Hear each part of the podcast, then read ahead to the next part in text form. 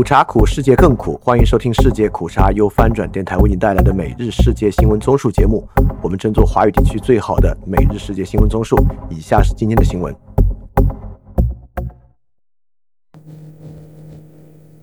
以下是今天七月七日的新闻。首先是中国新闻。习近平考察东部战区，强调全力履行主战职能。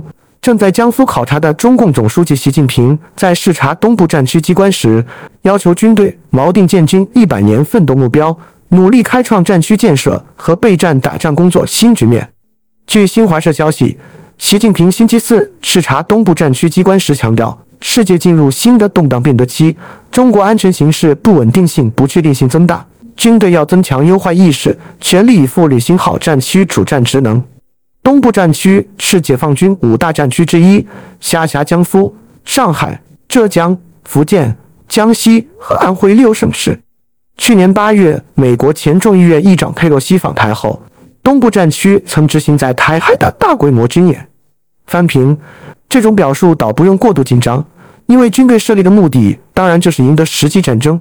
不可能去军队说我们不打仗，要做做样子吧。在过去几年，更频繁拜访他曾经主政的浙江、福建的东部战区，所以这种表述频率上升。虽然这是正常表述，不过对社会和商业情急的观感还是很差的。下一条新闻：美国气候特使克里预计七月中旬访华。消息人士称，美国气候特使克里预计将在七月中旬访问中国，就全球暖化问题与中国进行会谈。彭博社引述消息人士报道，这将是克里两年半前担任总统气候特使以来第二次访华。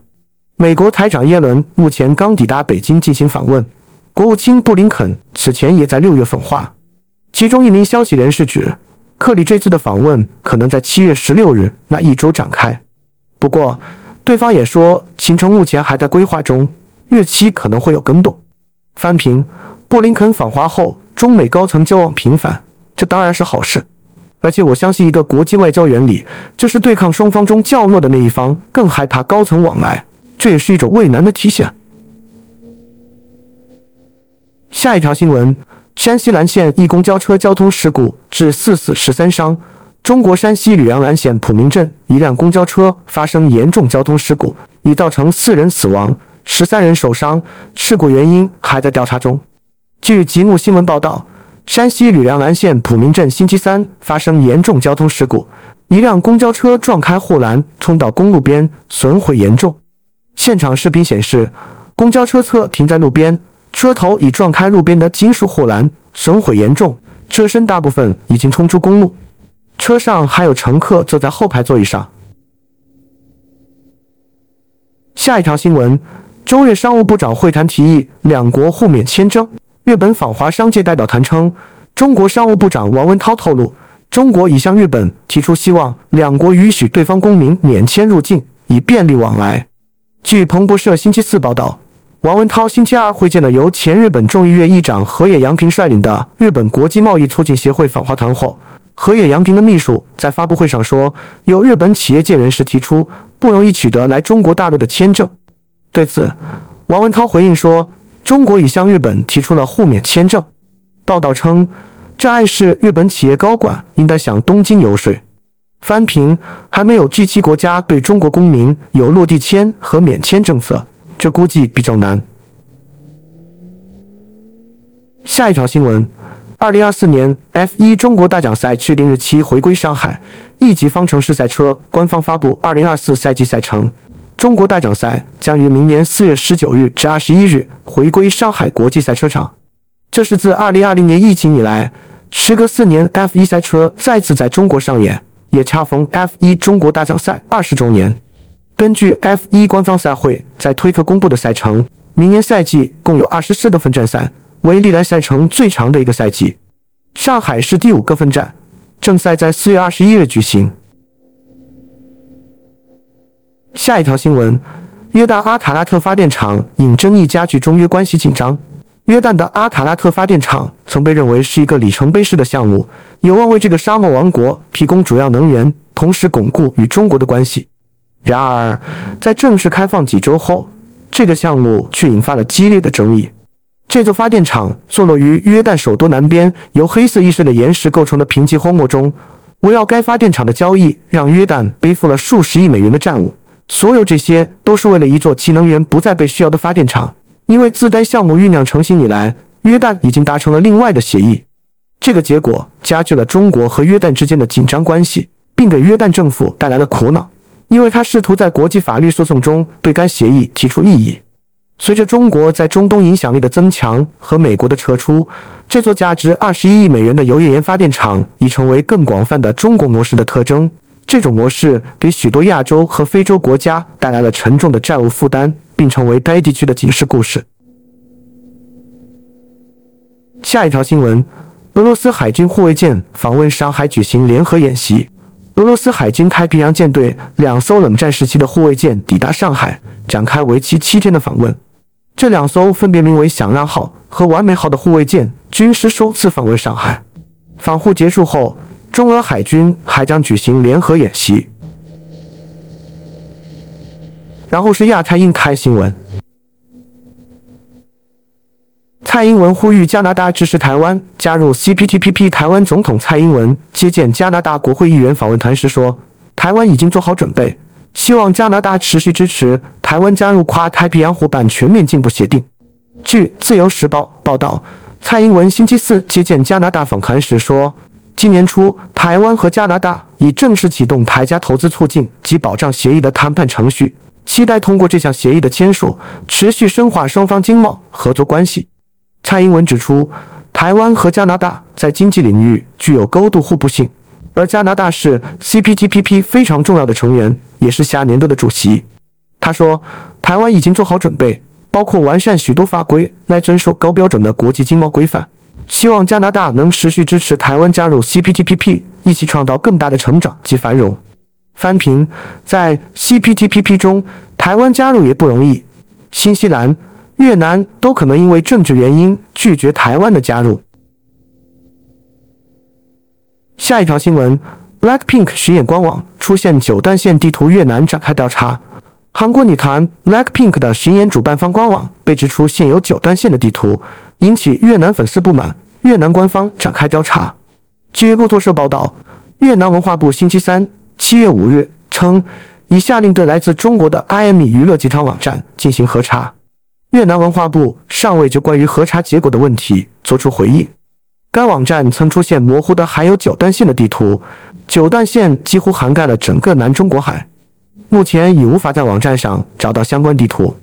中国在南中国海的九段线主张，包含了越南称属于越南大陆架的地区。翻评：当然，在东盟国家中，越南社会和居民对中国的观感是最差的。最近接连两次因为南海九段线爆发争议。再这么折腾下去，越南可能也就能支持台湾加入 CPTPP 了。下一条新闻：台湾将在印度孟买设立经济文化办事处。台湾外交部宣布，将在印度增设驻孟买办事处，深化与印度的交流合作。台外交部星期三发布的新闻稿称，台湾与印度近年在经贸、科技、关键供应链、文化、教育及传统医药等各领域的交流取得长足进展。台湾将在印度孟买设立驻孟买台北经济文化办事处，深化双方的交流合作。新闻稿称，印度凭借庞大市场与潜在商机，已成为全球企业首选投资地点。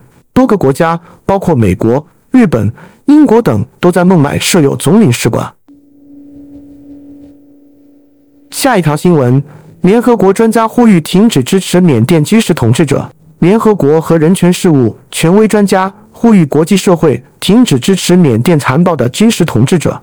他们称，这些统治者依靠控制战术、恐慌和恐惧来管控人民，以维持他们的铁腕统治。联合国人权事务高级专员福尔科尔蒂尔克周四在联合国人权理事会就缅甸局势开启了互动对话，表示局势已经变得难以为继。他说：“几乎无法想象缅甸人民还能忍受多少苦难。”然而，这个国家在继续其致命的自由落体式下滑，陷入更深层次的暴力和心碎。翻评，现在主要支持者就是中国、俄罗斯和印度，看起来阻止印度的支持是比较现实的方向。然后是科技新闻，特斯拉计划分享自动驾驶技术，马斯克赞扬中国 AI 能力。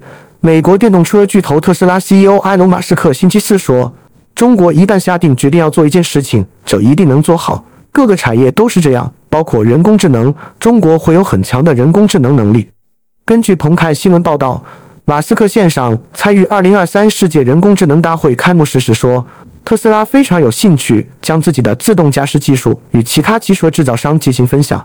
这个技术是超越时代的，而且会让汽车使用率大大增加。”马斯克预测，今年晚些时候能够实现全自动驾驶，不能百分之百保证，但趋势就是今年晚些时候实现全自动驾驶。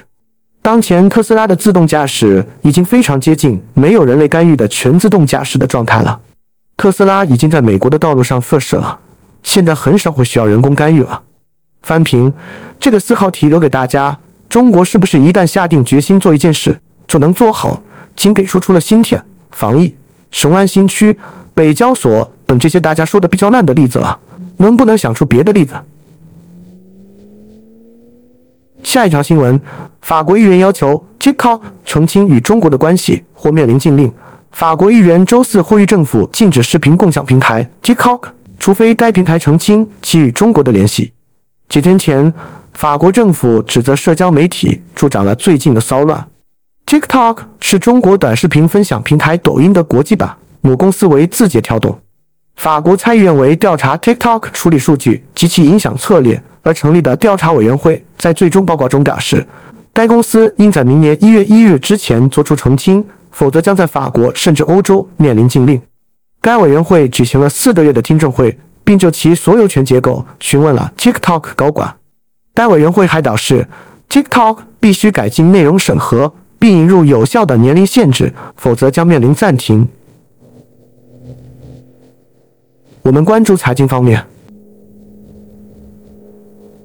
十六家中国车企联盟抵制价格战，维护市场公平竞争。中国汽车市场今年初以来的价格战愈演愈烈，令多家车企承压。特斯拉、比亚迪、长城等十六家车企星期四联合签署承诺书。共同承诺不以非正常价格扰乱市场公平竞争秩序。综合第一财经网与每日经济新闻报道，在中国汽车工业协会主办的第十三届中国汽车论坛上，十六家车企联合签署了《汽车行业维护公平竞争市场秩序承诺书》。除不恶意打价格战外，承诺内容还包括不夸大宣传、不虚假宣传质量为先、品质为本等。中国工业和信息化部装备工业一司一级巡视员苗长兴说：“为推动行业健康发展，工业和信息化部指导中国汽车工业协会联合行业龙头企业签署这一承诺书。”翻评行政干预市场就是这样的，以为自己是在保护市场、维护企业的利润和利益，但实际上是限制领先企业的优势，让行业没有效率的分散程度增加，且会扰乱价格信号。让很多人误以为可以投资新能源汽车领域。下一条新闻：李强主持经济形势座谈会，强调稳增长和稳就业。中国国务院总理李强召集多名专家学者召开经济形势专家座谈会，要求围绕稳增长、稳就业、防风险等，抓紧实施一批针对性、组合性、协同性强的政策措施。据央视新闻报道。李强星期四下午主持召开经济形势专家座谈会，听取专家学者对当前经济形势和做好经济工作的意见建议。座谈会上，中国财政科学研究院院长刘尚希、粤开证券首席经济学家、研究院院长罗志恒等八名专家学者先后发言。大家认为，在复杂严峻的外部环境下，中国经济发展展现出巨大韧性，对中国经济发展前景应当充满信心。他们还就解决好经济运行中的问题提出了意见建议。翻评上次市场有就是政策传言已经快两个月了，除了聊胜于无的降息外，也没有什么其他的举措。可能现在没有太好的办法了，信贷空间不大，进一步降息影响人民币汇率，政府和国企效率已经非常低下，还能怎么样？下一条新闻。中国电动汽车制造商首次占据国内市场半壁江山。国际商业咨询公司艾瑞博周三表示，由于在电动汽车领域日益占据主导地位，中国汽车品牌今年有望占其国内市场汽车销量的百分之五十以上。这将是中国汽车制造商首次在中国，也就是全球最大的汽车市场掌握大部分市场份额。过去四十年来，中国汽车市场一直由与中国合作伙伴合资经营的全球知名品牌，如大众和丰田等来主导。但具有竞争力的价格、新车型的更快推出，以及像比亚迪、蔚来汽车和小鹏汽车等国内电动汽车制造商的崛起，改变了中国制造汽车品牌的市场占有率。今年第一季度，中国超越日本，成为全球最大的汽车出口国。下一条新闻：全球疫苗巨头 Moderna 首次在中国上海投资。全球 mRNA 疫苗巨头莫德纳将在沪投资。Moderna 公司对中国内地的首次投资公开。七月五日，上海市经济和信息化委员会、上海市闵行区人民政府与莫德纳公司签订三方战略合作协议，三方将在生物医药投资、研发、生产、商业化等领域加强合作。该消息由上海市闵行区委宣传部政务公众号“今日闵行”于七月六日发布。然后是俄乌战争。白罗斯总统透露，瓦格纳集团领袖已返回俄罗斯。白罗斯总统卢卡申科透露，原本被流放到白罗斯的俄罗斯雇佣兵组织瓦格纳集团领袖普里戈任，目前已返回俄罗斯圣彼得堡。卢卡申科六月二十七日称，普里戈任接受他居中斡旋，结束兵变，换取刑事立案撤销，并抵达白罗斯。不过，他星期四向媒体透露，普里戈任目前在圣彼得堡。他不在白罗斯的领土上。据路透社报道，卢卡申科还说，让部分瓦格纳士兵转移到白罗斯的提议仍然有效。他强调，不认为这会对白罗斯构成风险，也不相信瓦格纳士兵会拿起武器对抗白罗斯。下一条新闻：乌克兰总统泽连斯基与保加利亚领导人会面，泽连斯基正在前往保加利亚的途中。乌克兰总统弗洛迪米尔·泽连斯基正在前往保加利亚，与索菲亚的政治领导人会面。保加利亚总理尼克莱·登科夫周四证实了泽连斯基访问的消息。本周早些时候，该访问的细节就已经开始泄露出来。登科夫说，泽连斯基将在上午十点左右降落。他的行程包括一个可能充满风险的会议，会见保加利亚总统鲁门拉德夫，后者对武装基辅持有敌意。下一条新闻：俄罗斯导弹袭击乌克兰城市，数十人伤亡。乌克兰西部城市利沃夫星期四遭俄罗斯导弹袭击，一住宅大楼被导弹击中，造成四死数十人伤。总统泽连斯基誓言将对俄军展开强力反击。综合外电报道，泽连斯基发推文说，肯定会给予敌人一个回应，会是个明显的回应。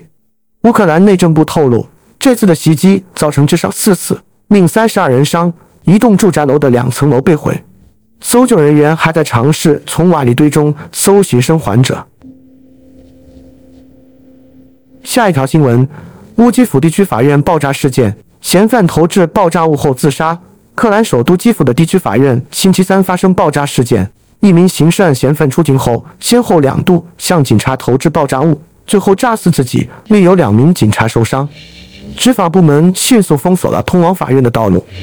法新社引述内政部长克里缅科在社交媒体上发布的声明说，基辅市抚琴基夫斯基法院出现紧急情况，警方收到爆炸报告，警方调查小组、特种部队、爆炸物专家和其他必要的服务人员已抵达现场。下一条新闻：习近平当面告诉普京不要在乌克兰动用核武器，被俄罗斯否定。中国国家主席习近平三日出访莫斯科，据知情者说法。当时，习近平曾当面告诉俄罗斯总统普京，不要在乌克兰动用核武器。有美国官员称，中国官员私下把说服了普京不使用核武归功于中方。克里姆林宫相关人士则说，是俄方研判战术核武不会带给俄国优势，才自行决定不使用。这些消息来自英国《金融时报》，后来遭克宫否认。克里姆林宫发言人佩斯科夫五日否认了上述报道。根据路透社。佩斯科夫说，普京与习近平会晤后发表的文件已阐明两人谈话内容，除此之外，其他的都是假的。最后是世界其他新闻：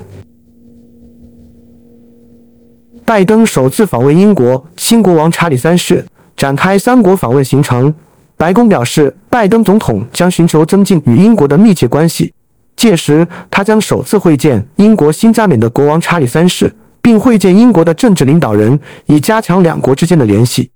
此后，拜登将出席关键的北约峰会，而这次峰会可能决定乌克兰冲突的进程。伦敦是拜登周一开始的三国之行的第一站，然后他将前往立陶宛首都维尔纽斯参加北约领导人峰会，然后再前往北约最新成员国芬兰的首都赫尔辛基。总统非常期待这次出访。国家安全委员会发言人约翰·科比对美国之音说：“如你所知，在很多方面和很多层面上，英国是我们最强大的盟友。”下一条新闻：瑞典考虑将焚烧《古兰经》定为非法。据 Afton b r a d e t 报道，瑞典正在考虑将焚烧《古兰经》定为非法。瑞典政府正在考虑是否应该将焚烧《古兰经》或其他圣书定为非法。因为最近的《古兰经》焚烧事件已经损害了瑞典的安全，司法部长古纳尔斯特罗诺周四在《Afton b r a d e t 报纸上说，上周一名来自伊拉克的移民在斯德哥尔摩的一座清真寺外焚烧了《古兰经》，引发了穆斯林世界的愤怒，并遭到教皇的谴责。瑞典安全服务表示，这样的行为使得国家的安全降低。下一条新闻：土耳其仍然拒绝瑞典加入北约。土耳其外长菲丹、瑞典外交大臣比尔斯特伦和北约秘书长斯托尔滕贝格六日在比利时布鲁塞尔举行三方会谈，土方仍未同意瑞典加入北约。菲丹在会后表示，希望加入北约的国家必须在反恐问题上采取更坚定的立场。瑞典已在立法改革方面采取了措施，但立法改革需要反映在实践中，而且。瑞典没有阻止一些影响土耳其立场的挑衅行为，斯托尔滕贝格说：“这是一次富有成效的会议，三方在会谈中一致认为取得了良好的进展。瑞典加入北约符合所有盟国的安全利益。”他将在十一日至十二日召开的北约峰会前一天安排土耳其总统埃尔多安和瑞典首相克里斯特松举行会晤。下一条新闻。巴西亚马逊地区森林砍伐率下降百分之三十四，至二零二三年上半年，巴西亚马逊地区的森林砍伐率下降了百分之三十四。根据周四公布的初步政府数据，二零二三年上半年，巴西亚马逊地区的森林砍伐率下降了百分之三十四，降至四年来的最低水平。这是因为总统乌拉瓦实施了更严格的环境政策。巴西国家空间研究所发布的数据显示，今年上半年。该地区的热带雨林被砍伐面积为两千六百四十九平方公里，这是自二零一九年以来同期的最低纪录。翻评：不管之前对卢拉有多少意见，这件事卢拉还是完成了非常重要的行政目标。下一条新闻：男子试图暗杀英女王，声称受 AI 女友驱使。一名男子试图用弩箭杀害英女王，声称受到其 AI 女友的鼓励。据法庭证词显示，一名男子带着装有箭矢的弩弓，计划暗杀已故的伊丽莎白二世女王。他在潜入女王的私人住所时被逮捕。报告称，这名男子声称他被一个名为萨莱的人工智能伙伴鼓励去实施这次暗杀计划。二零二一年圣诞节，二十一岁的贾斯万特·辛格查伊尔携带装有弩箭的弩弓翻越了温莎城堡的围墙，他最终被一名警察拦下。他对警察说。我来这里是要杀女王的。下一条新闻：德国将国防预算提升至历史最高水平。德国将把国防预算提高到历史最高水平，达到北约目标。